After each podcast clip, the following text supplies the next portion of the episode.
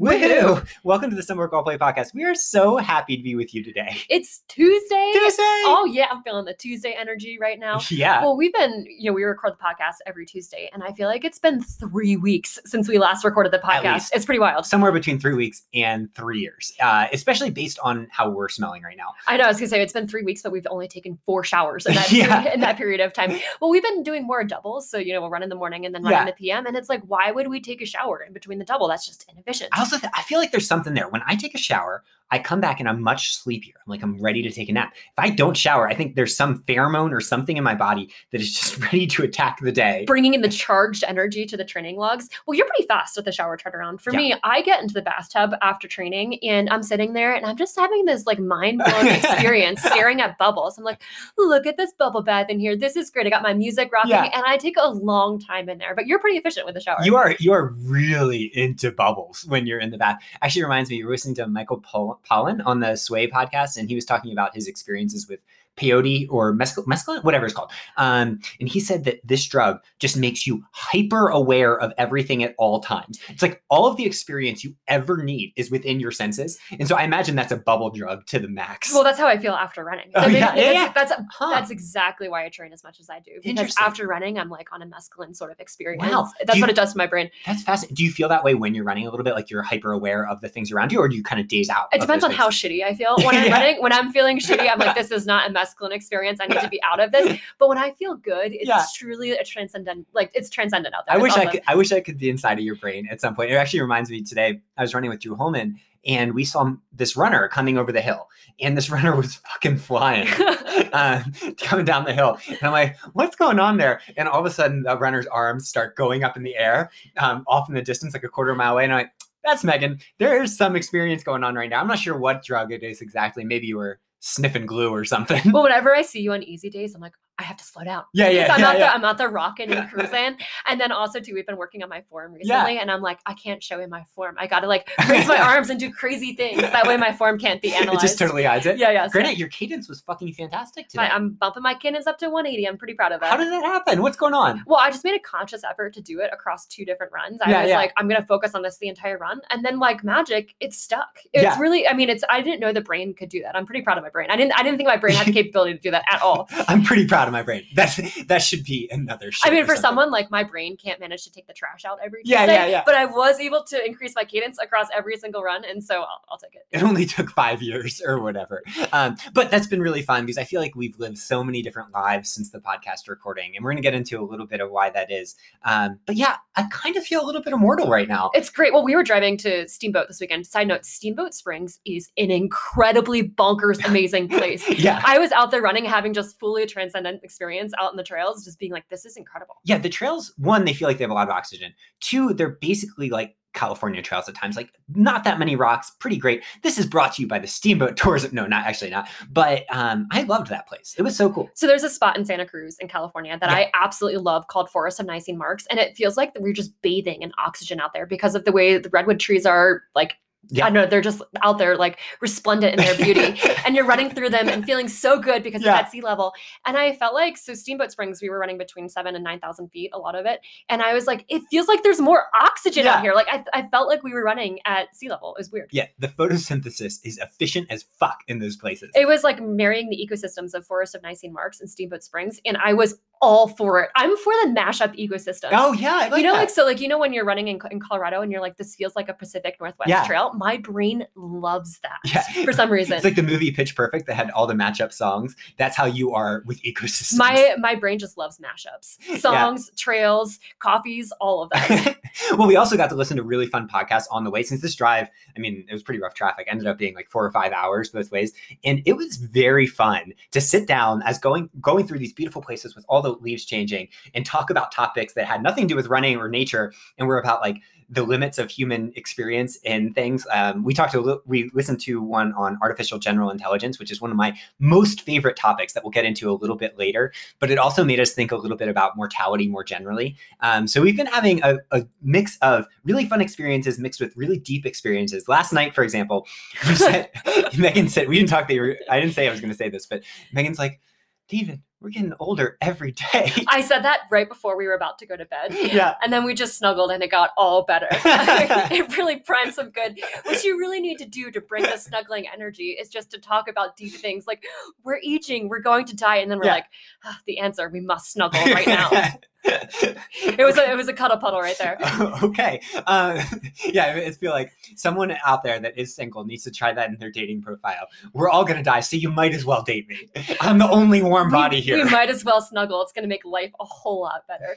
But you had, I mean, as we were driving, you were just like deeply in thought about the idea Yeah. that you're like, well, I think someday as humans, we're going to live to be like 300, 400, Yeah. 500. And Megan, I don't think we're going to experience that. And you got so sad and so emotional about it. And I was like, David, we're living like 300 years Yeah. in our life right now because we're so busy. yeah, I think that 300 is probably like a low end estimate based on what's going to be coming down. But we're going to talk about that in a minute because this just that's just what this podcast is all about. Um, before getting into the, the what we were doing in Steamboat, uh, I want to say on Science Corner is going to be a new episode that's going to drop this Friday. Woo, woo. We're pumped about it. So subscribe uh, to the podcast now, um, and you'll get notified as soon as it comes out. We're not sure exactly when. We're going to record it tomorrow and then release it. the premise of Science Corner. So we're going to do a deep dive into one specific training topic and just go crazy on Yeah. the science and actually go wild on the science. I, I, I learned that you cannot say the word crazy, and I apologize for that. Um, so we're going to go wild on science. But even though we're having one dedicated Science Corner episode, we're still going to bring tons of science into this podcast. Yeah. And the science is going to range from barnacles to training to all of that. Because we had some listeners reach out to us and they said, you know, we love the science in your episodes. And don't worry, we're not getting rid of Yeah. that. We're just doing one focused deep dive. Yeah, I think one of the things is because this podcast is now it's listened to by a lot of people that aren't necessarily just runners. Um, we always want to broaden it out. So if we're going to dive that deep into one training topic, um, we think it should be a little bit more optional whether athletes are getting uh, getting it um, right off the bat. So uh, why were we in Steamboat? Well, we currently have a big time emotional hangover from the Run Rabbit Run races, uh, which is a 100 miler and a 50 miler on those trails. We had tons of athletes there. Um, we were there to cheer, to do a little bit of side crewing at aid stations, to just have an all around good time. It was incredible. Also, asterisks to that, it was 106 miles. It Yes. wasn't just 100 miles. I feel like that six miles is actually that's a lot to tack Oh, onto at the end of a 100 mile Anyone race. who th- so there, uh, Karl Meltzer has this quote that um, 100 miles is not that far, or something like that. also, counterpoint: 100 miles is incredibly It is far. really fucking far. I actually was going to mention that quote in my article today that came out, and I decided not to because I was like, I don't want to like tweet him directly. But now that we're on the podcast, and he's probably not listening, I'm like.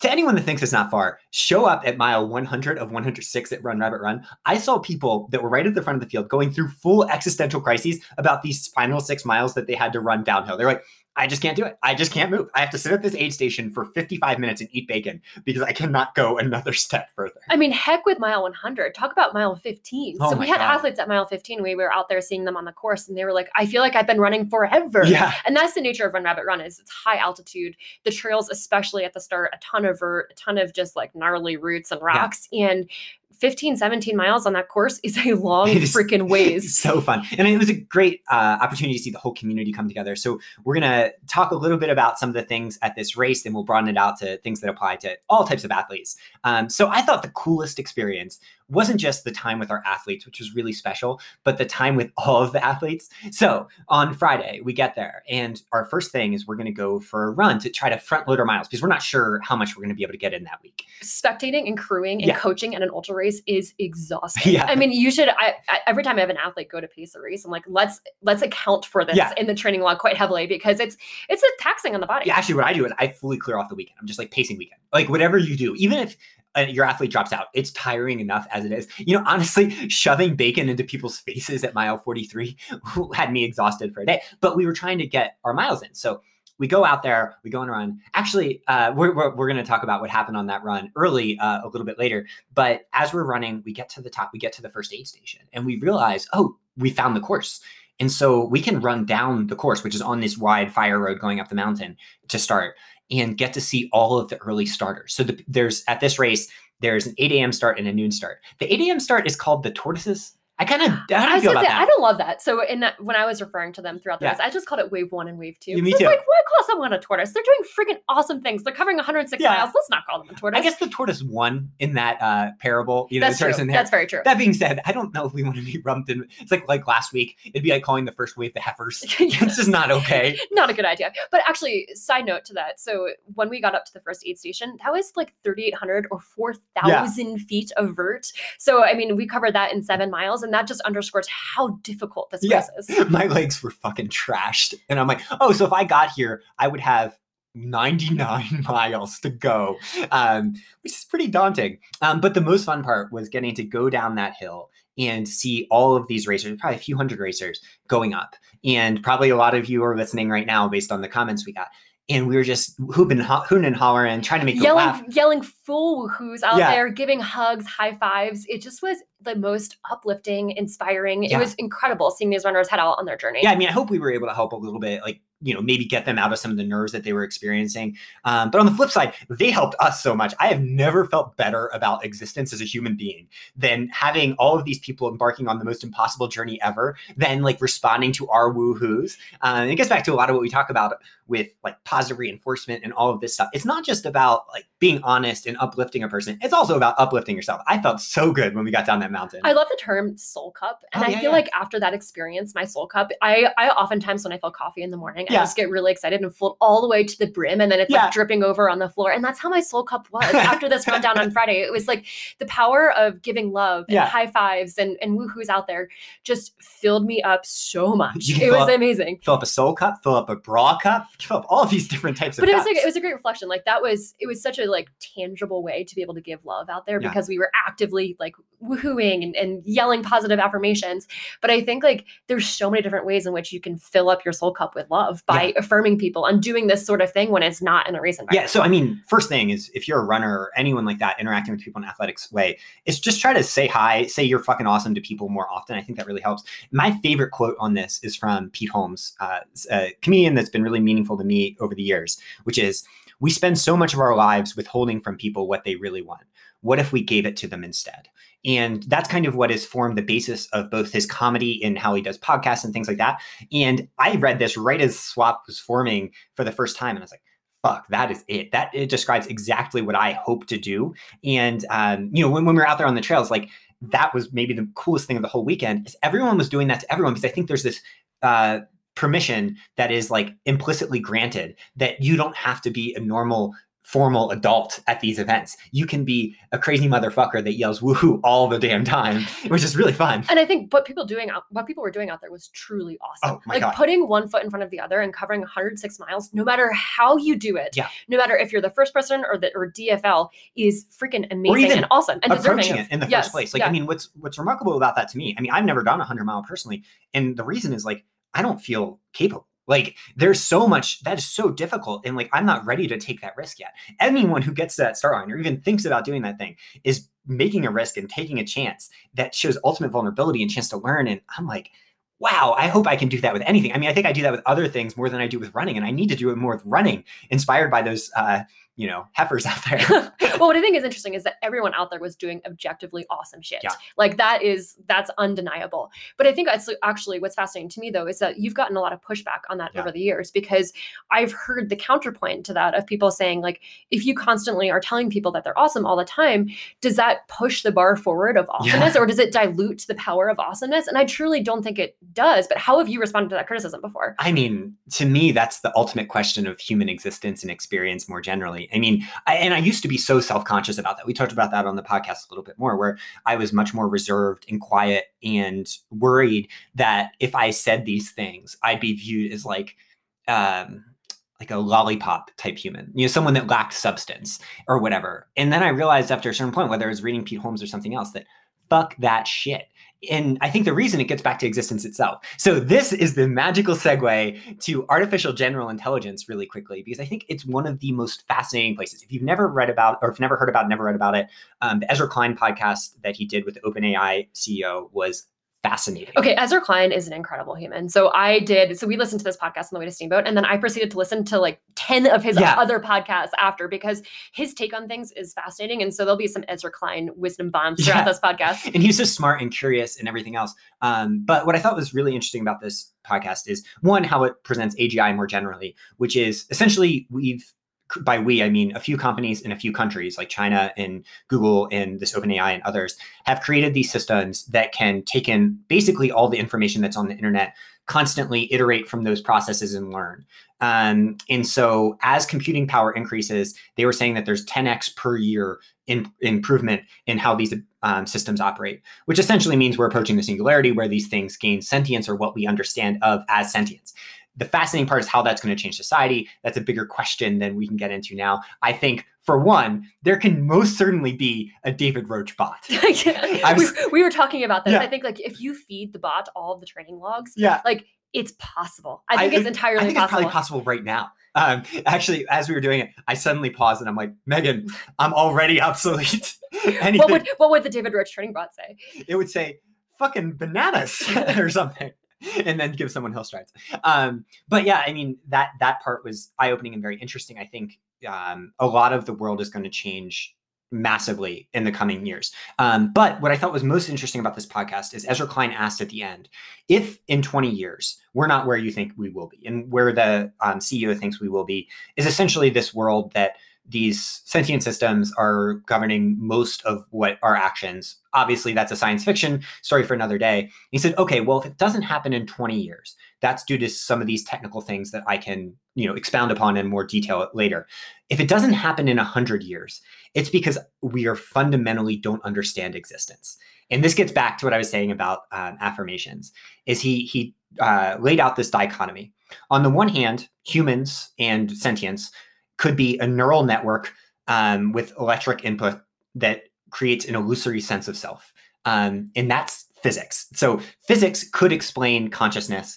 And that's what I think a lot of people understand the world to be. Uh, the second is if it doesn't work in 100 years, this is what he says that it's evidence of that there's something else that we don't understand, whether it's um, a true under God or oneness, or we're in a simulation or something like that. Um, and my point is, either way, whichever one of those is right, fucking give people love because we're in really weird existential places. Well, I heard that, and I think the first take of like I don't know. I think the most common take would be scared of Yeah, that. yeah. But it's interesting because I heard that, and it kind of felt like receiving this warm hug. Oh wow. Because either way, it was like, okay, if I am this neural network and this, I have this like illusory self sense of self, like it doesn't fucking matter. Like we're all neural networks. Like what does this world mean? And then same like on the second option, like if there is this like being that's governing the world, Yeah. that's freaking cool. Yeah. And that being is probably laughing at us right now. And I think like I don't know, it's just fascinating to hear that. And I my immediate reaction was just like a sense of warmth come over my body because I was like, oh, that feels just that feels welcoming in some weird way. Did you want to cuddle with Ezra Klein? Is that what you're I saying? did to not me? want to cuddle with Ezra Klein. I kind of want to cuddle with Ezra Klein after that. Um, but either way, you know, being out there, seeing athletes confront this like difficult part of existence with this immense uh, achievement and, and and stuff was to me incredibly meaningful. Um, so second thing uh, from Run Rabbit Run was uh, a little aside. They wouldn't let crews drive into aid stations, which is great. You know, you want to control that. I, of course, read into that way too far. Found myself parking, and I was like charting out these routes that involve tons of bushwhacking and would get me to the crew area. And so I eventually got there. But when I got there, I was covered in cuts and bruises, and I had seen some shit that I can't unsee. It was really rough. That's often how you race spectate. So David had spectated a lot of races that I've done, and you often look worse than I do Yeah. at the finish line. You just come in like covered with like scrapes and cuts, and you're like, because you've you've managed to find people on random Yeah. parts of the course, and it's incredible. But the difference is this time I get there and I'm covered in cuts and blood and everything. And then I, everyone's just like, you could have just driven. They're not checking. and I wasn't crewing anyone. So yeah, that was quite an experience. Also, I wasn't wearing trail shoes because they Hoka has discontinued the Speedgoat Evo, which is my trail shoe of choice. And for those out there that have tried it, it is the saddest experience. I mean, even at this race, I mean, half the top 10 was in this shoe. It is a magical trail running ultra shoe. So uh, for anyone out there who's ever experienced the sadness of your favorite of your favorite shoe being discontinued, I feel your pain. Yes, I totally get it. But so we we started the day with woohoo's around mile five, and Yeah. then we ended the day. I mean, actually, our day just continued for twenty Yes. for twenty seven hours. But around eleven p.m., we went out to to mile forty three. I guess like between eight and eleven p.m. And we're just yelling woohoo's Yeah. at runners, and we were told we have a very distinctive woohoo. Yes. A lot of people recognized us from the podcast as we were giving woohoos, and I'm not sure these people want to listen to the podcast anymore. When we were giving woohoos at mile five, Yeah. everyone was like, "Yeah, this is the SWAP Yeah. pod. This is awesome!" Like so stoked on the race. And then at mile 43, people were not stoked Yeah. at So, all. so you couldn't tell who the headlamps were. So sometimes we'd yell woohoo. The headlamp would just stare at you. You can't see shit because the headlamp's blinding you. And they just say back, woohoo. Or they just look back and it's just this blank stare. They just give a Roy, a Roy Kent, oi. Yeah, oi. Um, yeah, it, it reminds me of like if you have hot dogs and then get food poisoning, you don't want hot dogs again. We're gonna lose a lot of listeners because that woohoo will make them also start projectile vomiting, uh, and that's not productive at all. Um, The, that night aid station though Yeah. was so cool. So at mile 43, we could see these headlamps and they were coming down off the mountain and they looked like these like like flashing stars on Yeah. the mountain. And it was so it was just a really cool reminder of oh my gosh, what are people doing? This is awesome. Like the ground they're covering is so cool. But then it was funny because as people were coming in, we couldn't tell who people were. yeah, So anyone, everyone, and we were looking out for our athletes. There'd be like a seven foot tall man coming through, Yeah. and we're like, "Is that Abby Levine? Yeah. Is she out there crushing it?" And be like a seven foot tall man. So Abby, sorry, we we thought you were a seven foot tall man about forty seven times. There were a lot of seven feet tall people apparently at this event. Um, yeah, to me that was also a reminder of the immensity of existence. It was like stars coming down, and I mean. I was getting such chills thinking about that. But there's also many great chances for humor with everyone at the aid station, a little bit giddy, a little bit delirious, um, especially this one child. How old do you think he was? He was probably about six, and he Yeah. had this little. So it was like he formed a microphone out of like probably like a paper towel holder or Yeah. something along those lines, and he was just shouting at every runner, "Are you my daddy?" and it was so cute. But actually, I was starting to get a little worried. Yeah, like, know. is his daddy coming in? I don't. He, he did that for about ninety minutes, and I was like, "Is his dad coming?" did his dad come? I don't know. Oh no. yeah, so I, I really hope so. Maybe his dad's a podcast listener. Yeah, yeah. This this happened for about this kid had some some massive resolve. The kid's gonna be an ultra runner someday For sure. because his motivation motivation were off the chart. someone send a search party though. Um, yeah, that's uh, pretty pretty darn scary. Um, also, it was really striking to see the camaraderie out there. Um, Megan, you were saying that uh, the the groups of two or three. I didn't even really notice it, but that makes a lot of sense that people were clumping together into groups. There were small clumps of people, and it was it was fascinating to me. Like I think that the clumps of people, like overall, had just stronger camaraderie and a yeah. sense of joy than the people coming in alone. And I thought that was just like a curious point about the race. Like if you're struggling, find your headlamp Yes. friend and like join a pack. It, it just seems like much more joyous than the people coming in solo. yeah, make sure it's consensual. Yeah, Uh, that's true. But yeah, I was thinking it reminded me a lot of the cosmic microwave background, which we talked about like way back in many, many months ago. Um, so in the early universe, there's all this energy that's um, condensed. And but when they look at this energy now and they they look back, they can see that it's not perfectly uniform. And thank God, because the like little clumps that formed that were very, very minute is why we have planets and all this, because there's little gravitational um, irregularities led to things bringing to coming together.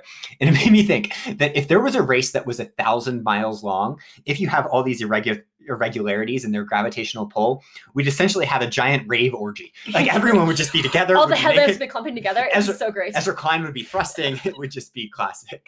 Well, also too. So last podcast, I talked about the idea of big dump truck energy. Yeah. Like on those days when I just feel a heavy in my body of just being out there on the trails, like beep beep, I'm coming through. Beat, beat motherfuckers. And an athlete looked at me at mile 43. This was a guy, and he had a basically a full headlamp Yeah. bar across his waist. It was genius. I mean, he was was- lighting up the trail like he was having I, I a, saw a disco party out there a on the fair number of people with that.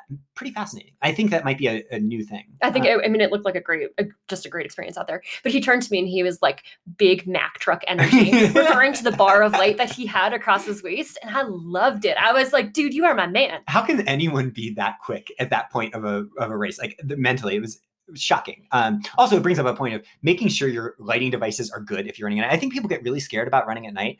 If you have a good light, it's essentially like being scared of driving at night. Like you don't. It, it's the same thing as daytime. So what we had our athletes do for the most part is a waist lamp and a headlamp. And then the headlamp, if you you just need to buy really expensive I ones. was gonna say there's a big. This is like a time when there's a big difference between a fifteen dollar headlamp and a hundred dollar headlamp. Huge lumen I saw- difference. oh, lumen. the lumens. Dude, you don't want to be flaccid lumens over here. no, so I, I saw uh, some athletes come through with like the really low key bad headlamps, and I'm like, they look like little fireflies. It's so it was so sad to me because I'm like, you are up shit's creek and you don't even know it yet. also out there, I mean, the trail is beautiful, and it's like you might as well see it if you're going to be covering Yeah, it for true. you know for ten hours in the dark. Um, so it was just so special to be out there, um, especially because our work can be very isolating sometimes. Like even coaching, when you're working with people, we're in spreadsheets a lot of the day. I mean, Megan, your research is so much in that well, world. it's a lot of spreadsheets, a lot of coding. Honestly, so the race was on Friday. I was taking, I had like eight work calls Yeah. on Friday, and then was trying to coach at the same time, and it was just all over the place.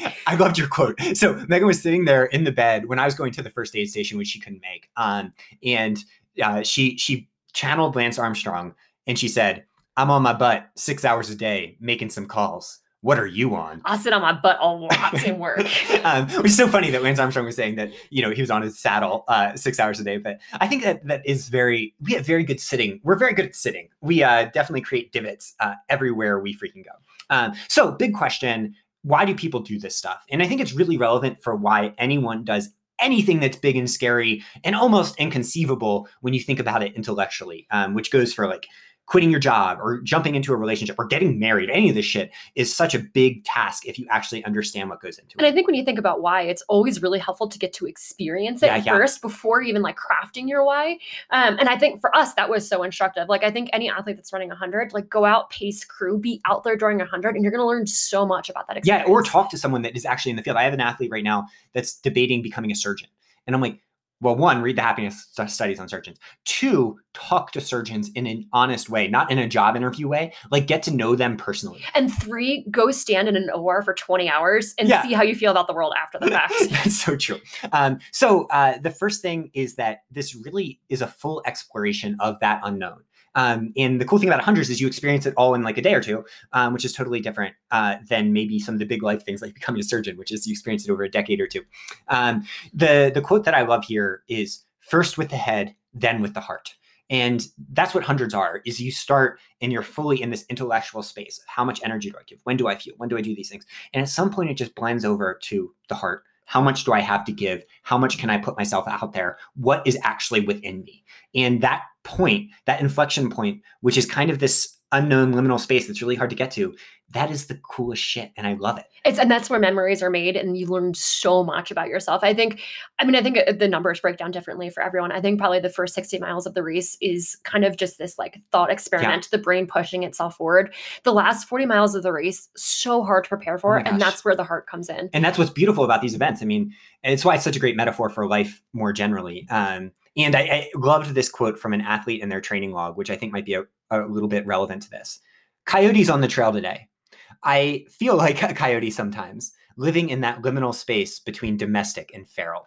And that to me is what it's all about. You're living in that space between domestic, like this plan, this head, and feral, like this this place of physical nature of, of heart, of all these things that we don't really understand. And that's basically what taking any chance in life is. That's a beautiful quote. Also, I'm just sitting here thinking about this, and I especially love this because we've had conversations on the podcast before about how Addy Dog has gotten in Yeah. trouble for running at large, and how Uh-huh. I really identify with that. In fact, we need running at large merchandise. Yes, yes, yes. Like that would be an amazing t-shirt screen print. But you can't actually run at large if you're a feral animal. That's true. Yeah. So if you're if you're towing that line between domestic and feral, you can't get caught by the law. well, Addie's at least feral when it comes to like the dreadlocks that are hanging from her ears. She's very everyone comments on that. They pat her and they're Yeah. like, Have you taken your dog to a groomer in six years? yeah, Answer no. no. Addie expresses her own anal glands. She doesn't need no groomer. Um, yeah, and then now we're going to read a quote, and this is uh, the second point on why athletes do this from an athlete that did 100 last week who gave permission to share this. She said, Overwhelmed with gratitude, cried on and off for the last like five hours because I couldn't believe what my body and mind were able to do and how much love was pouring in from my crew and friends and family. I've never felt so loved, so alive, so successful. I fucking love this shit, and I'm absolutely made for this sport. Sign me up for another one stat. Was even thinking about that during the race. You were right. I was ready. And that to me is everything. The the power of big scary things is not the question of like, are you successful? Or even if you uh you know make it to the finish line the power of big scary things is letting you know that it's okay to take risks. And that's where the fun happens. And that there's a certain talent in being willing to take risks. So i actually as i was listening to ezra klein this week and he of course was blowing my yeah. mind. And he actually had this amazing quote from natasha lyonne and she's she's one of the stars, stars in russian doll. And she kind of talked about the idea of having the talent to use your talent. Oh, cool. and i think that especially applies um, in the idea of like racing 100s is that like you have to have the talent for putting yourself out there and yeah, actually yeah. making use of these gifts of like the gift of relentless forward progress or the gift of like being able to show up there and perform with your head and heart. And that takes a lot of grit. Yeah, and a lot of personal grit, but then also like community and support systems too. I mean, like whether you know at 100 it's your crew or whatever and for her it's her like amy poehler was her producer i know on russian doll and things like that and it, what it brings home to me is like my one question for everyone listening right now should you quit your job? Like, even if you never just like ruminate on that for a second. You don't need to think about it long. Perhaps the answer is a quick no. But if the answer is a wait, should I? Uh, think about it a little bit more because a lot of these big risks, you just need permission to take them. And, you know, every one of us can take them. We get one shot at this, this our neural circuitry, our neural uh, network. Um, so try new things, do think scary things. Uh, that's kind of what the 100 really showed me. This makes me think of the quote from Chris Martin, who's yeah, yeah. the lead singer of Coldplay. Also, so many Coldplay drinks. but he has the idea of never let an idea go unpursued. And maybe Coldplay suffered from that a little too much.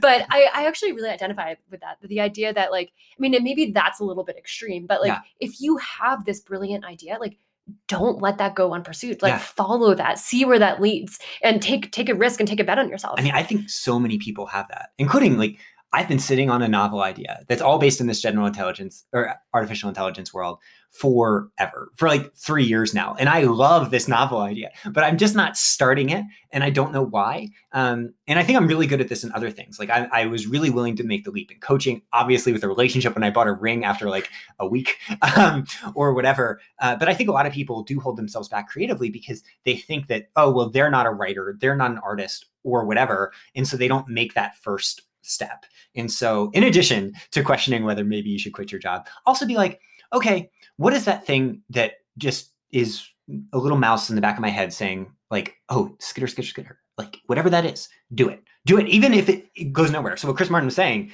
is, you can just pursue it for 30 minutes and like, ah, I don't need that idea anymore. But that usually is enough to show you the path and talk about it too because i think that the more you talk about it and the more you like share it with people the more you learn because you were telling me that idea for the novel yeah. and my immediate response was fuck yes. Yeah. David, you are a brilliant writer. And I'm like, the world needs to see you write and sometimes in like a different context other than writing, because the way that you explain and break down thoughts and create analogies would be incredible in a novel setting. And I'm, I'm really pumped for it. So like, but you sharing that, I can affirm it's go for it. Well, I'm uh, you can tell Megan's moving her arms because if you heard a cup move, that is that cup is like four feet away from Megan, and she just hit that cup with her her. That's elbow. how passionate I am about the idea. Do you think it's a good idea? I think it's a great idea, and I'm so proud of you for actively because we've been talking about this for like three years now. Yeah. And every time you bring it up, I'm giving you this enthusiastic and resounding go for it.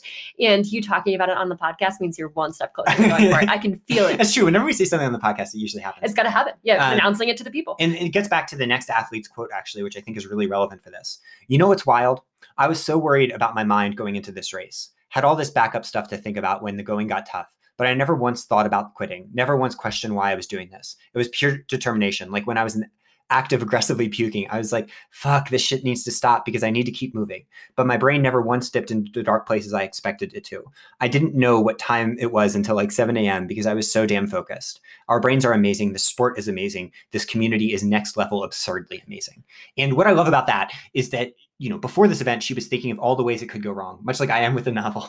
and that is not the way to structure decisions. The way to structure decisions is think of all the ways it can go right and then pursue those things with the understanding that you're also going to have some adversity along the way and just freaking keep on moving and i actually came across um so jeff tweedy he's the he's in the band wilco he wrote this oh, book cool. called how to write just one song and oh, wow. it's an incredible book and he had this quote in there that i really identified with he said maybe it's a cliche but you have to focus on verbs over nouns what you want to do not what you want to be oh, and wow. i love that quote that you read from the athlete because like it really like there is so much focus on the verbs there from puking to moving and not the focus on the noun of the finish. Yeah. And I think it's really, I think it's really curious to me the idea of just like getting to a race and focusing on continuing to move and yeah. having these like, you know, focusing on the verbs and the, the act of doing as opposed to getting so caught up in the finish. And I love Wait, that. what is what is your verb? My verb. Yeah, yeah. My verb in life. Uh. Uh, fucking. oh God. Thank you. That's like that was my go-to choice on Mad Libs, putting me on the Okay. spot. Oh my Am I allowed to say that? Go for it. I mean, if, if people get this far in the podcast, I assume they're on our side uh, in the uh, in the wars here. Um, yeah, I was thinking another funny way to interpret that would have been like cilantro. Wait, er, not herbs, verbs. Um, so, but your answer was far better. Um, and then uh, one of the final takeaways is that it, this isn't all glorious, right? Like Not at um, all. no, not at all. I mean, that's what's so cool about it. It's like the opposite. The reason it's life in a day is that life also contains like uncontrollable puking and hanging yourself and all the other stuff that goes into you know human existence. And I think that that's really powerful. And I think so.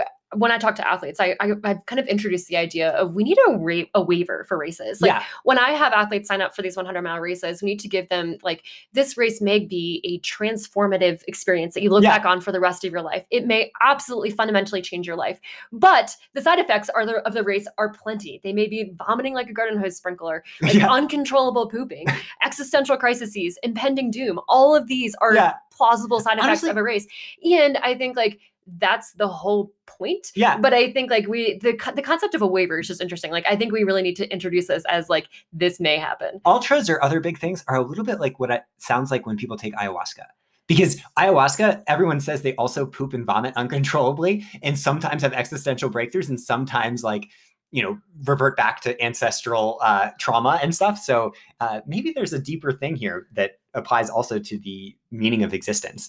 Um, but what we try to talk to about athletes in that context is that while we want them to be aware that we're doing these things for a reason, that there is a strong why, that the whole point partially is to deal with the shit that happens. Um, so from our pre-race email that we send to people um, is this, and this is in all bold, uh, which is just one of a few things. Like everything else in bold is all about logistics, like how you fuel, um, how you approach aid stations, things like that. This is more about mindset. Most importantly, don't envision the perfect day. Envision the imperfect day. Prepare now for a bad day and decide how you will respond. The answer? Respond with courage and strength. Only DNF if your health is at risk, or if you know for a fact that you don't really care about finishing. You owe it to your future self to play out this mental calculus before the start line. And then mindset.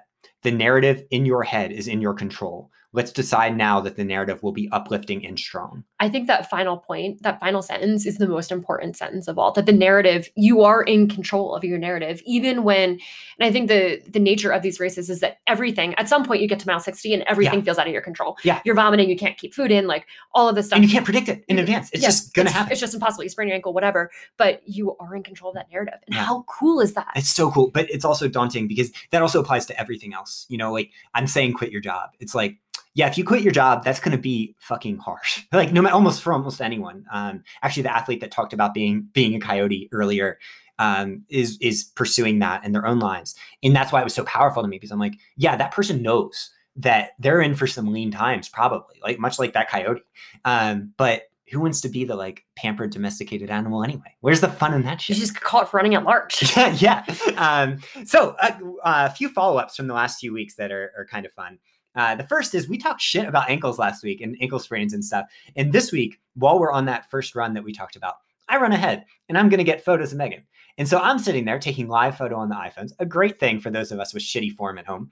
And all of a sudden, Megan pulls up while I'm taking these pictures. I didn't really see or understand what happened. and absolutely yelped in pain. Yeah. So my ankle went through, and we'll create this as a noun: full ankle fucking. yeah. Like that is that is Fuckage. that is my noun. If, Yeah. ver- if fucking is my verb, fuckage is my noun, and my ankle was fucked. It was I- so bad. So you got it on on camera, Yeah. and literally you can see my ankle bone hitting the So, the rock on the. I posted it on Instagram this morning as a story. oh, I couldn't even look at it. it was a very funny story because it like had zoom ins, it had like a whole story being told. I was pretty proud of it. And uh, then I get back from my run uh, with Drew this morning, and so many people were talking about like they were having like trauma responses. I to- was too. So you show me. So you show me the the the photo after it happened. Yeah. And honestly, my ankle didn't hurt that bad. Yeah. I mean, I had to stop for like a minute and a half, kind of regroup. I had a little nausea, but I continued on with the run. Was totally fine. This is the perks of not really having ankle Yeah. ligaments to begin with. My my ankle ligaments are non-existent. But you show me the photo after the fact, and it hurt ten times worse Yeah. after I saw the photo. A it lot of- created a visceral response. in number of people said Gumby, like you had Yeah, Gumby oh, ankles. Yeah, uh, even now I'm, fully I'm turned over. Then that being said, maybe we're vindicated in our shit talking of ankles because you did what looked like a fucking annihilation, a, a pure fuckage, and you ran 25 miles the next two days. So maybe, ankles.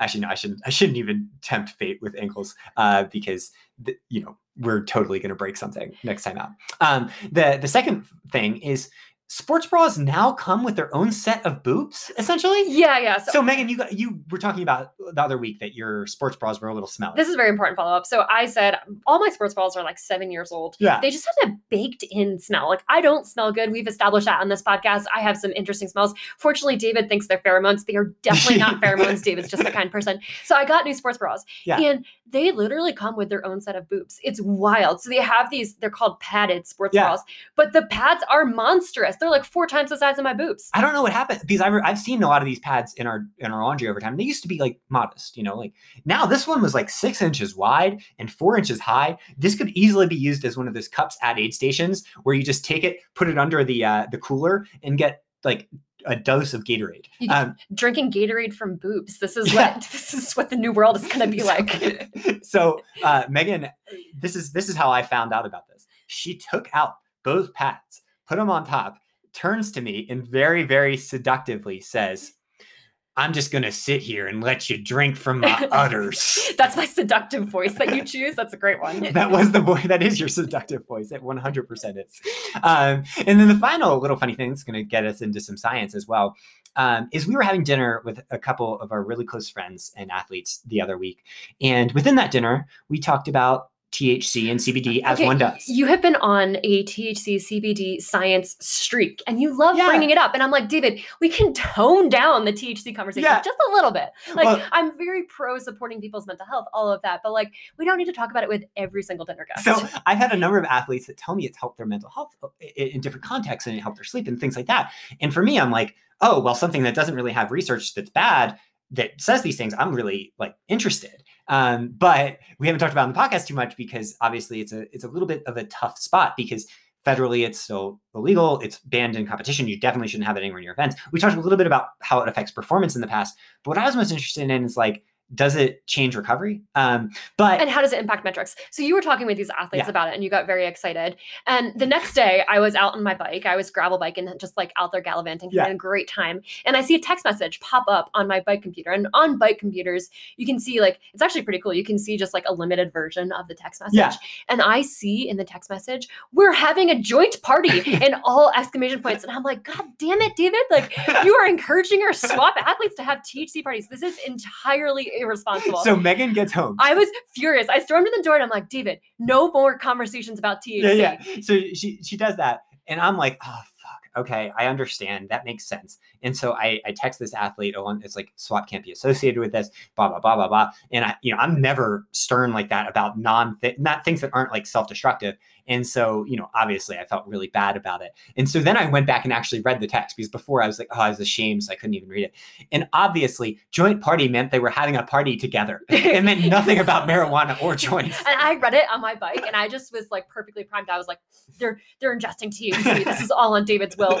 Uh, so that did not pan out But actually they understood it was great. And this is going to serve as our I think we actually after this we decided we're like, okay, let's let's dive into the research. Let's really look Yeah. into how THC impacts recovery metrics and performance. Yeah, so we talked a little bit about performance before. Basically, there, you know, there's no long-term noticeable effect. But the problem with tracking recovery in particular, and we talked about this in the before in the context of heart rate variability, is that because it's a substance that is banned in most like study environments, in, in federally funded environments, you're not getting um, prospective studies. You're getting retrospective studies, right? So um, we're like, these people already take pot. And now we're going to measure them versus controls. And why are these people taking pot? Yeah. So like maybe these people are taking pot because they're struggling mentally. Like there's a whole number of reasons that may that some people may take THC, and those are massive confounding Yeah. variables. And maybe the people that take pot really eat a lot of Cheetos, like just Yeah. so many Cheetos, like so many Cheetos.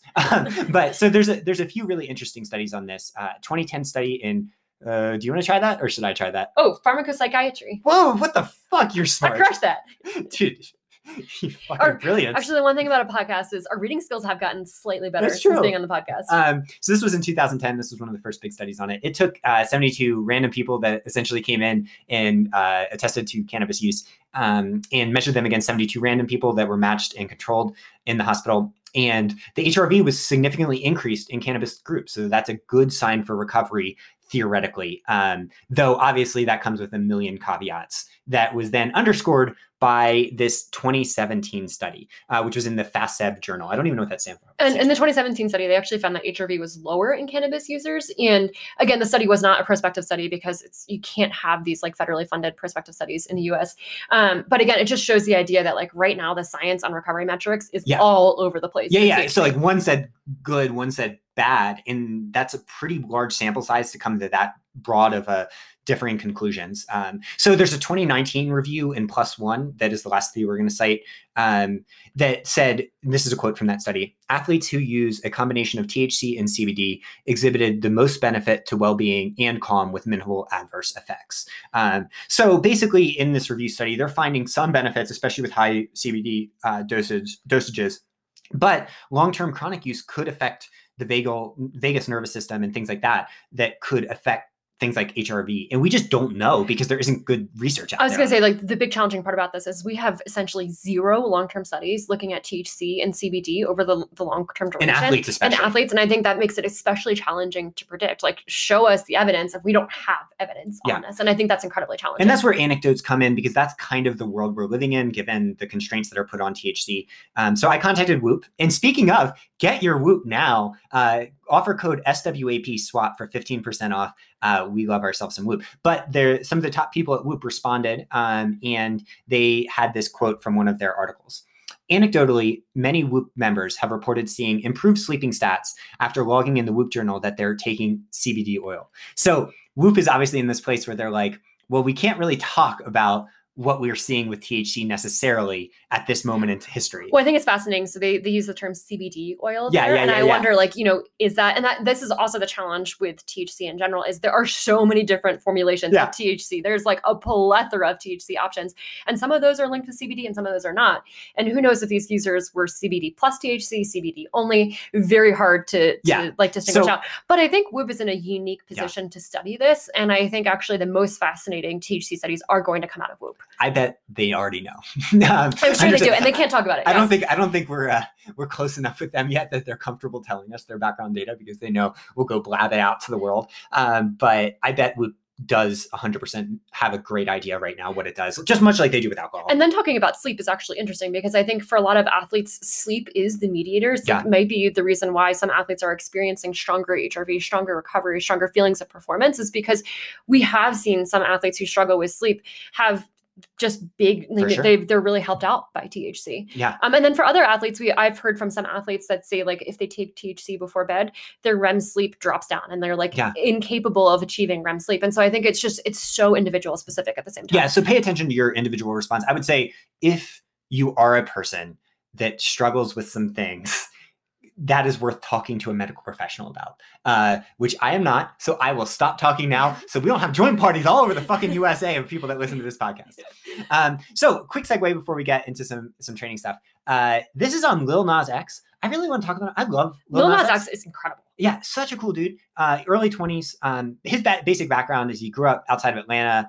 Uh, he was in housing projects for a period of time. Um, within that time, he was also um, knew he was gay, but wasn't wasn't open or wasn't out out about it. Um, and so and during this time, he spent a lot of time on the internet. And when I say a lot of time, I mean a lot of time on the internet. So he got famous for, or not famous, but what he did is he created lots of memes, uh, and even including fake accounts. He's like a Nicki Minaj fan and things like that um, and was doing comedy videos. Couldn't really find exactly what he wanted to do, and wasn't exactly sure where he was going to go. And then it wasn't until college when he started writing songs, and he was actually writing songs in his closet, which Yeah. I find really interesting. That's that's- Granted, college dorm rooms were basically a closet, Yes, so it is probably his closet dorm room.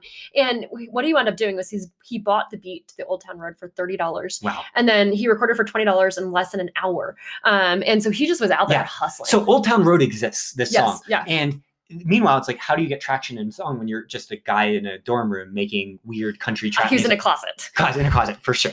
Um, and what he did is he created memes. So he created over a hundred memes to try to promote this.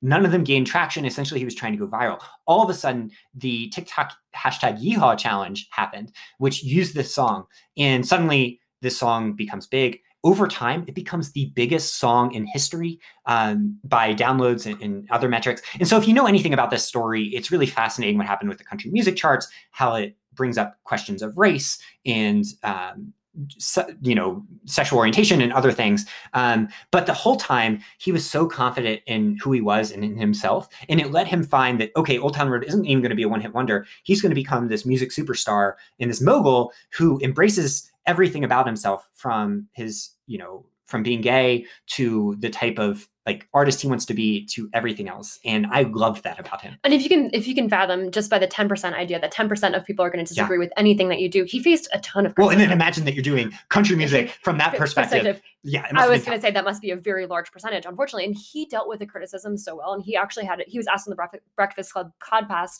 about how he dealt with and handled the criticism. He said, I feel like I used to, but now fuck your kids. We really get one chance to do this, to my knowledge. I don't know what happens when we die. So I'm not about to pander to your kids or you or anybody. I even have to do this with my family members. If my family members don't agree with what I'm doing, I honestly, really, truly just want to live my life by this idea that this is our one shot and I want to beat myself. Yeah. And I love that, that, you know, this is our one shot. And that's why it connects to what we were talking about with the artificial general intelligence and why we do hundreds or why we quit our jobs or why you jump into a relationship or anything like that. It's this courage to be like, okay, I'm not pandering to anyone. I'm doing myself. And like, that's something I always try to come back to with my own decisions. It's like, is this for myself? Or is this trying to like jump into a brand that would be hashtag David Roche rather than who I actually am and who I feel like? I think the challenge though with decision making is that you're always going to have people in your head. And oftentimes like those people are people that you love and That's true. deeply care about. And I think as humans, like we're so easily capable of being swayed by those people because Yeah. there's emotions, like really beautiful emotions wrapped up into that. And I think that's something that's so challenging. And to get back to Jeff Tweedy, okay, I'm just like Yeah. I'm on a Jeff you really like Jeff, Jeff, Tweedy. Jeff Tweedy and Ezra Klein right now. I'm just like feeling them. They're have, great. They're giving you lots of warm tingles, but I haven't heard of them. I haven't heard of uh, Jeff Tweedy until this podcast. Okay, but Jeff Tweedy has this whole idea about like holding strong to who you are and how important that is in the creative process or just the decision making process in general. And he has this quote That's one of the problems with humans that we can be talked out of loving something, that we can be talked out of loving something that we do, and we can be talked out of loving ourselves easily, unfortunately. And that's powerful. Like the idea that, like, and I've, I've experienced that oftentimes within my own life when like someone I love doesn't agree with what I'm doing. And Yeah. I'm like, whoa, whoa, whoa, whoa. Do I have to think about Yeah. like my whole worldview, how I'm, what I'm doing, how I'm doing things? and it's a challenge. Yeah. And so, you know, what he's saying there is talk people that are talking you out of things. And what we want to do is talk you into things. Um, that's what we're trying to do. And that's what we recommend you do for others too. When you're yelling, you're awesome or whatever, let's talk everyone into making that leap, whatever it is. So, you know, in conclusion, quit your job. but I also think I think this is like a really interesting exercise is find people in your life who are those Yeah, people yeah. that talk you into things. Like, you know, the idea about like writing down on a post-it note like the people that you care about Yeah. most. Like really think about are those people that talk you into things? Because hopefully that's like the kind of support that you have in life and you can build that. Like I fucking love it. Yeah. Uh, all right, let's get to the big training topic, which are five ultra lessons from Run Rabbit Run. Uh, this is basically things that apply universally. This isn't just our opinion. I wanted to create uh, a little rundown of ideas that when you're out there, you realize that this applies no matter what the training methodology is or what the background is. And you wrote this for Trail Runner. It's actually an incredible article. Go check it out. It's uh your writing is more of an example of why you should write a novel on this My- one. I will I will give myself props for one sentence, which is uh, opinions are like assholes. I have hundreds that I am passionate about. That's and, and kudos to your editor, Zoe Rome, Yeah. who allowed you to publish that. Go Zoe. Yeah. Zoe just Zoe just lets my freak flag fly. She talks me into shit.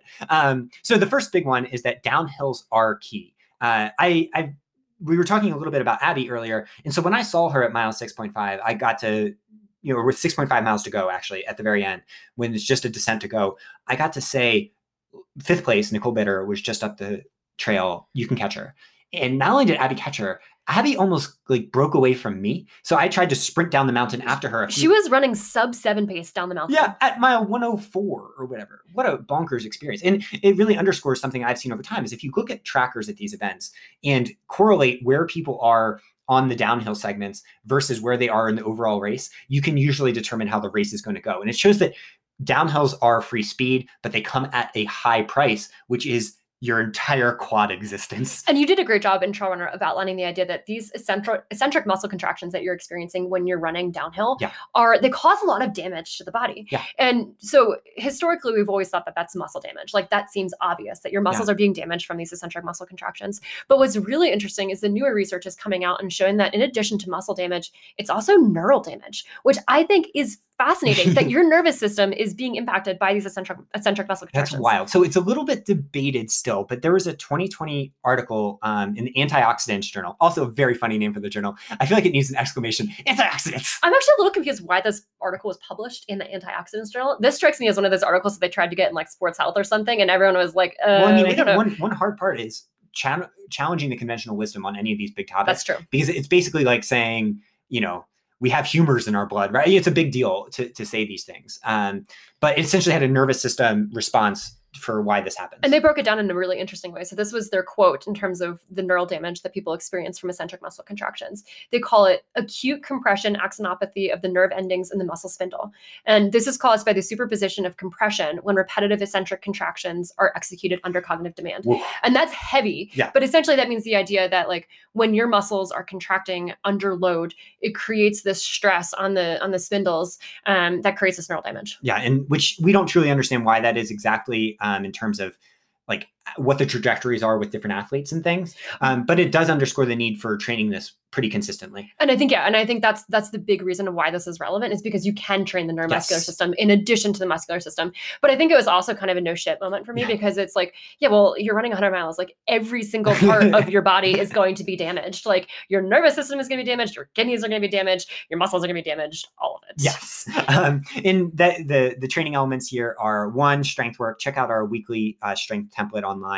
Two, do steep downhills in training. That is really freaking key. Um, that you do downhills that are as steep or steeper at faster than you'll go on race day. Um, the next one is extended downs in training. Uh, there is some evidence that, especially, there was a 2016 study in sports medicine that said um, the the duration of a single downhill does matter. So um, it's worth a training camp if you don't live in a place that has those. I think the other thing about downhills too is is like one of my favorite types of runs is running up a mountain and then running down it Yeah. and then being done the run and having pizza. But I think it's actually great to run up a smaller mountain, then down, and then run up again and down again. So like continuously reinforcing and mixing up the movement patterns in which you're running up and down is great, as opposed to just one straight up and then one straight down stimulus. Yeah, no, I totally love that. And steep hill, hill intervals being another one. So two to three minute hills on on steeps done a few times before the race hard um, with rundown recovery kind of mixes up some of the stresses that you might not see if you're just doing these on long runs. Um, number two is walk like a boss. Uh, it was pretty shocking to see the different the variation in walking paces, even among athletes that were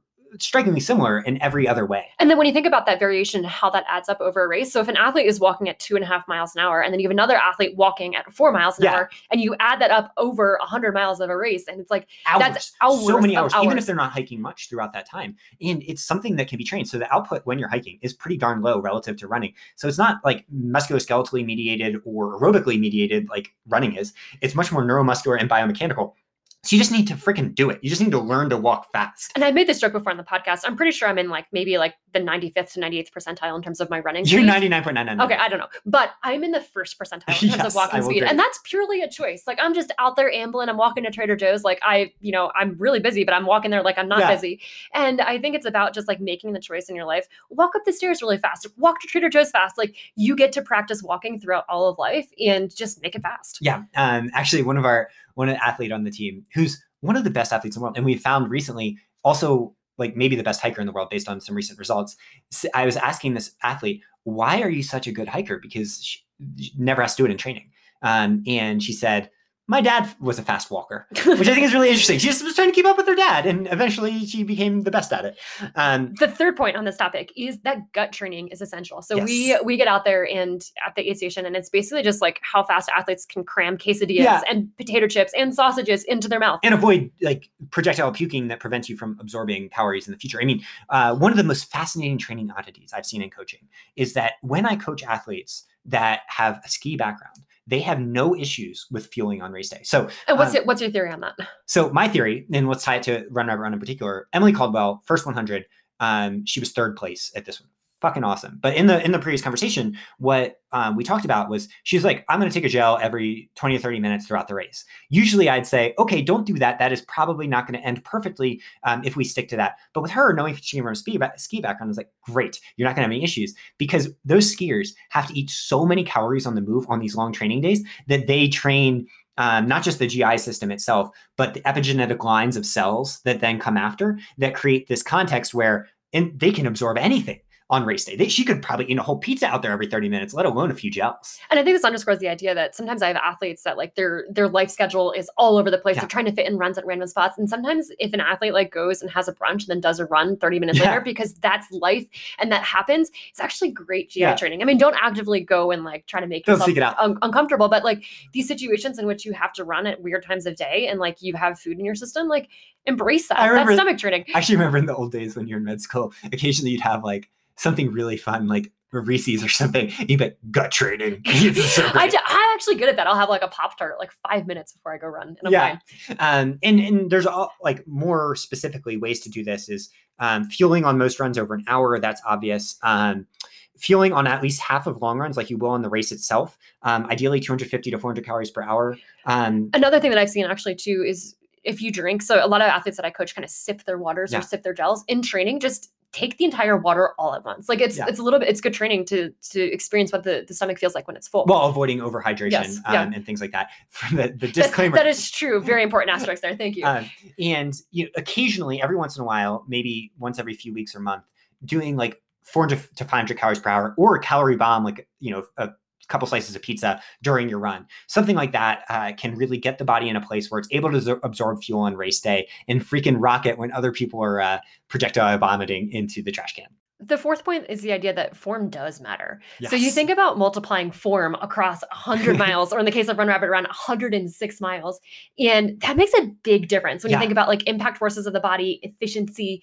I mean, and even like, so we talk about running form, but we're also talking about hiking form when we talk Yeah. about this too. And so, you know, all the studies say changes in form don't mess with running economy. We, we've talked about why that's problematic, and you might want to think a little bit more about your form. But I think what's really relevant here is the form that you can hold at hour six of an ultra marathon is way better than the form that breaks down and you just are on the side of the trail or walking all the time. And so, thinking about what limits the wasted motion the most, I think is really important for ultras. Like, you don't want to be like a bouncy, like bouncing the whole time like a kangaroo. Like, that's probably not the best idea. The caveat there, as you're talking about the bouncing kangaroo, my mind goes to Jim Walmsley, Yeah. who looks beautiful when he's running. He's a bouncing kangaroo, but his cadence is probably 140, Yeah. but it works for him. and so I think this is about the idea that like sometimes even if your form is non-traditional, sometimes that may work for you or it may be optimized for you in this Yeah, process. he's only man more beautiful than Ezra Klein to me. Um, and the fifth one is the big one, which is raise the ceiling to raise the floor. Um, and I think that a lot of people that are doing these long events think that it's all about putting in the time. And the problem is that that's just not how our physiology works. Um, aerobic threshold is the key for ultra performance, like 100%. And so aerobic threshold is something that we can hold for a few hours where the body switches from lipid metabolism to primarily glycogen metabolism. Um, and the reason that that's relevant is it's how it determines substrate use during activity. So if you go a little bit too hard um, relative to aerobic threshold, at hour eight, you are going to bonk because you can't refill it fast enough uh, to make up what you're losing just from the effort level. And that becomes a pure numbers game. So Yeah. most people have about 1500 calories of glycogen storage available. And if you think about how much you're burning in an Yeah. ultra and how like the ability to replace is probably about at the the, the ceiling, probably about 500 per hour for, Yeah. for athletes, like do the numbers on that. And that runs out fast if you're exceeding aerobic threshold. and that's a really fascinating point actually is how much can you actually take in per hour a 2020 study in the nutrients journal upended what we thought about this. So you always heard 300 to 400 ish calories per hour. Um, this study had 20 elite male runners take in 120 grams or 90 grams or 60 grams of carbs per hour. 120 grams so four calories per gram so 480 calories of carbs.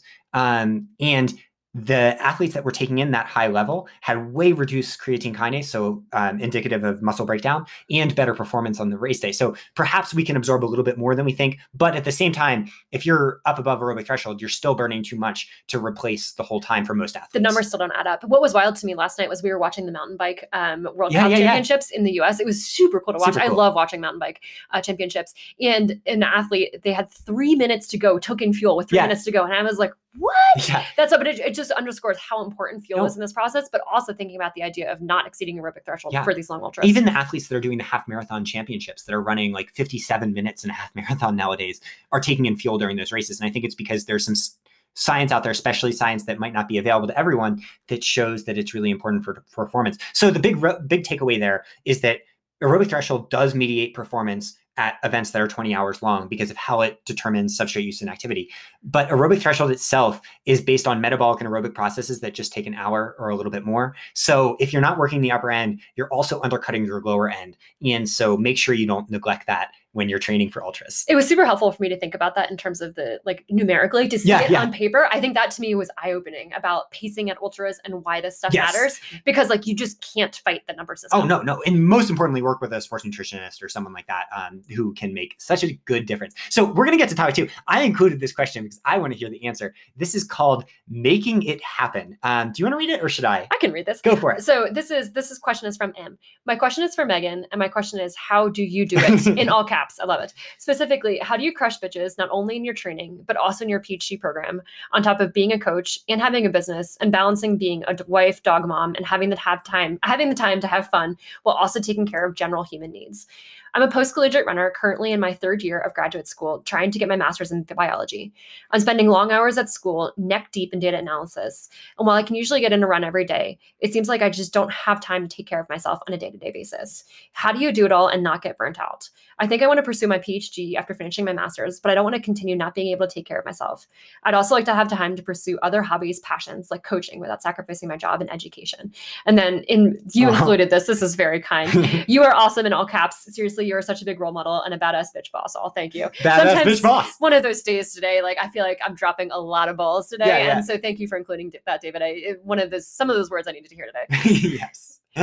um, so, you know, I think the big point here, and the reason I wanted to include it, is partially because I get to see your brilliance and, and amazing achievements and everything behind the scenes. I also get to see you dropping those balls. Yeah. Well, actually, I love how this how M phrased it. So she she said, "How do you take care of general human needs?" Yeah. And my answer to this is, I actually just don't.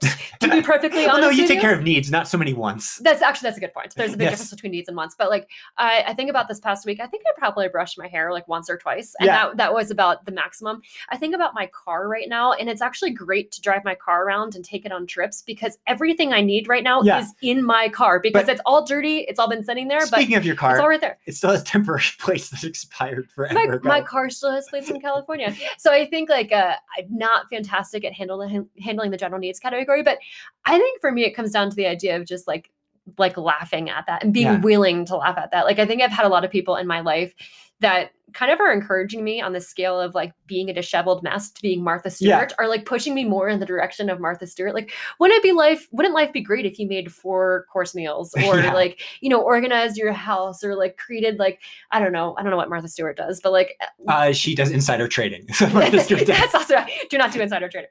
But I think like I don't know. I just I, I think at some point in time you just have to realize like where you draw your boundaries, and then shit will inevitably go wrong. Like Yeah. at some point maybe I'll get pulled over for my my license plate being expired. You just gonna laugh at that stuff. Hopefully, we're not uh, like admission to a crime on the podcast. Oh yeah, I know. Yeah. I was thinking about that too. well, we're not insider trading. We promise. Yes. Um, but yeah, I think that seeing you do it all is really impressive. But I think it's also important for people to know that your badass bitch bossness relies on like all of this other stuff that people might not always see, you know? And so, I mean, how do you do it more logistically? Like, how do you set up a schedule and a life that lets you do all these things, especially when you're in med school and, and the time constraints were just so massive? Well, I think I just start backwards from my day. Like running to me and exercising is what brings me the most Yeah. joy and it's the most important part of the day. And so that's like a non-negotiable. Like Mhm. that will happen and i will go out on a run or on a bike or whatever it is at the cost of whatever deadline it is that's due that i'm that i have and that's just the calculus that i've made Yeah. for my own life and it's the calculus that makes me the most happy Yeah. unfortunately i've gotten pretty good to the point where like i really don't miss deadlines but that requires a lot of prep it requires a lot of just like smooth transitions not sitting in the bubble bath for 20 or 30 minutes after a run even though that's dreams. even though that's what I want to do. So it, it really requires a lot of that. And I think too, at the end of the day, it requires setting pretty strict boundaries with Yeah. things. So setting boundaries with like time on phone, but also setting boundaries with, you know, I'm not going to work after 6 p.m. because this is like the time that I need for my happiness and just being willing to set that and Yeah. go to sleep at 8 p.m. I think one of the most powerful things I've seen you do that I totally adopted as soon as I met you is get it done in the morning. Yeah. Like Mhm. no matter what, even if you you're talking about running and exercise. or whatever you absolutely need to do, which for you is going to be running and exercise, as you said, Yeah. is like if it doesn't happen at first, it might not happen and life may get in the way, or you might not be fully present or all these things. So when you say plan backwards, I always find that like sometimes that has meant a 3 a.m. alarm in your past. Fortunately, now it doesn't mean that. But um, that's been really instrumental to me because I'm like, shit, if I want to do the things I have to do, I also need to make that happen. Like, and I think it was clutch, especially when I was doing law and coaching and all these other things, to be like, okay, I have that one uh, element that is mine, and I know it always will be mine, so I have to seize it. Um, so, you know, for those out there that might be struggling with it, try to make sure your exercise happens in the morning if it's important to you. And sometimes that can feel selfish, but I would I would counter that with the idea that that running time buys me back three or four hours of time because it Yeah. makes me like my most productive, happy, joyful self,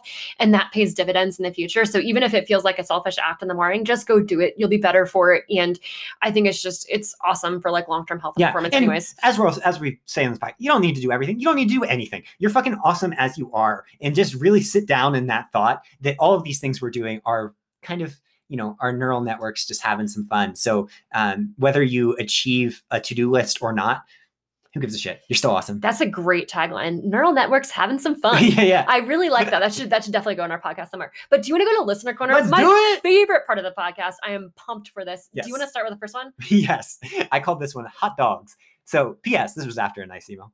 I love your stories about Addie Dog, but as a veterinarian, I cringe seeing you feed her whole slices of pepperoni pizza and other foods like that.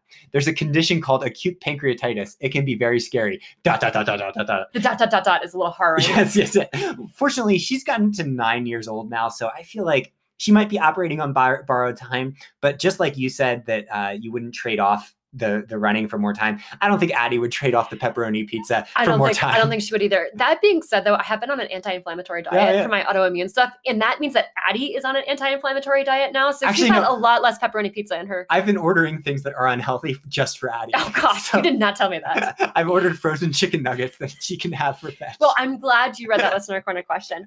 The next one is called Fist Ultra, First Ultra Fist Bumps, and this is from B. And I like kudos to B. So B said, "I just completed my first ultra last weekend, the Macedonia 50k in Kent, Kent- in Kent, uh, Connecticut. It was an indescribably awesome experience." I've been running on the roads and trails for several years now, but this spring I first got interested in the ultra scene. When I heard you on the Trail Runner Nation and Ginger Runner Live podcasts, I was instantly drawn to your approach to coaching, running, and life. I devoured Happy Runner and built my training plan upon your concepts. I have to say, it was the most successful, healthy, and fun training block I've ha- ever had, and all of that translated on race day last weekend. Uh, I'll add my point. Woo! Woo! Even though I recently moved from Denver, where I ran at altitude and on some tough trails, this course was a beast. It had almost 8,000 feet of elevation gain. After facing some calf cramps and self doubt in the early going, I found my form, gaining confidence and feeling stronger as the race went on. Initially unsure if I would finish, I was pumped when I crossed the finish line as fifth overall finisher. What? And this was out of 16 starters, but still very unexpected and very satisfying. I already can't wait to take on my next challenge. Your inspiring and optimistic approach fueled me throughout the summer and was a source of strength on race day. Thanks for being amazing coaches and awesome stewards for the sport. Keep kicking ass and eating pizza. That's from B. And I love that sign off. Yeah. That should be my email sign off. Keep kicking ass and eating pizza. Also- send that to all my fancy business contacts. Addie needs to hear that. Keep kicking ass and eating pizza. and Um, uh, in but we- parentheses, pepperoni pizza. yes, um, but we what a fucking beast, and I love that for anyone that out there that is doubting yourself of what you're capable of. Put yourself out there, see what can happen, because I think what B shows is that big fucking things are ahead. Um, okay, I love this is a whole story that is the most inspirational thing forever. Do you want to read it or should I? You should. I, Whew, for this popcorning, this you got big one. this. people will love this. Stick with it. It's a great story. And this Megan called this one "Naughty Dogs to the Rescue" from listener A. Um, I graduated from college with degrees in political science and Middle Eastern studies. I studied what I love and have no regrets about that. However, I was not overly employable and needed some direction. I understand that experience. Um, at that point, it seemed like the next logical step for an individual in my position was to attend law school. also, very funny uh, reflection on law school. I went through the whole application process and was accepted to my top choice. I applied early and found out in January that I'd be headed to Georgetown. I had a bit of time before moving, so I started volunteering at a dog, dog rescue near my parents' house. A very long story short, I met this incredible, brilliant, and infamously naughty dog. I fell in love. I'd been active in sport growing up, but my relationship with running had been pretty inconsistent. This dog needed to be highly mentally and physically stimulated to keep him balanced. Also, how Megan is. I was just about to say that sounds like me. I started taking him for runs, hikes, walks, and pretty soon I was seeing him every day. Going for adventures with him was the best part of every single day. I couldn't remember the last time I felt so full of life in such a pure and joyful way. I had to go to DC in April to find a place to live. We were sitting in his kettle, snuggling after a run. I was thinking out loud, and I remember saying, You know, Stitch, when I retire, dot, dot, dot, it's probably not a good sign to already be thinking about retiring from a job that you haven't even started school for yet. Next line. I didn't go to law school, got myself settled in Michigan, and adopted my running buddy Stitch. Um, and then a lot of really nice things after that. Um, uh, but I just want to say, hell yes. I love that finding, story. Finding in that naughty dog um, what the person was, what was already inside that person. You know, when we said um, finding someone who t- talks you into things, that dog was doing that. You know, Stitch was doing that. And the best part of this email was the follow up that had Stitch's big, happy, smiling oh, face. Oh, I didn't see that. Oh That's not in our podcast outline. I'm I- pumped for that. Actually, I'll add it to the Instagram um, post tomorrow. Oh, like, perfect. second- oh, I love that. I love so that. perfect. All right, this last one is from Jay. It's called Super Dad Memories, and I think this is an awesome one to wrap up with. I submit for your consideration my dad's theory of human weirdness, something he said to me when I was wearing with being weird that made me feel a lot better. It goes like this Nobody is weird because everybody is weird. When we say she's weird, what are we really saying? We are saying she's different than me. But everybody knows that everybody on the planet is unique. Everyone is different than everyone. So, of course, that person is different than you. So, because everyone is different, i.e., weird, it's not actually weird at all to be weird. Therefore, nobody is weird because everyone is weird. What's better to embrace your weird? Smiley face. I lost my dad in the summer of 2019, but brilliant shit like this will stay with me forever. And what a beautiful way to end. Um, thinking of you, Jay, and and your dad and his memories. But also, I just love that. Yeah. Also, I was doing math in my head with weirdnesses. It Yeah. was like if, then, and. But summary, we are all weird and Yeah. all freaking awesome. and we love your weirdness. We love everything about you. And so, rate, review, subscribe, do everything you do to podcasts. Uh, we'll be back hopefully on Friday with a bonus po- episode. Woohoo! Thanks, everyone. Bye.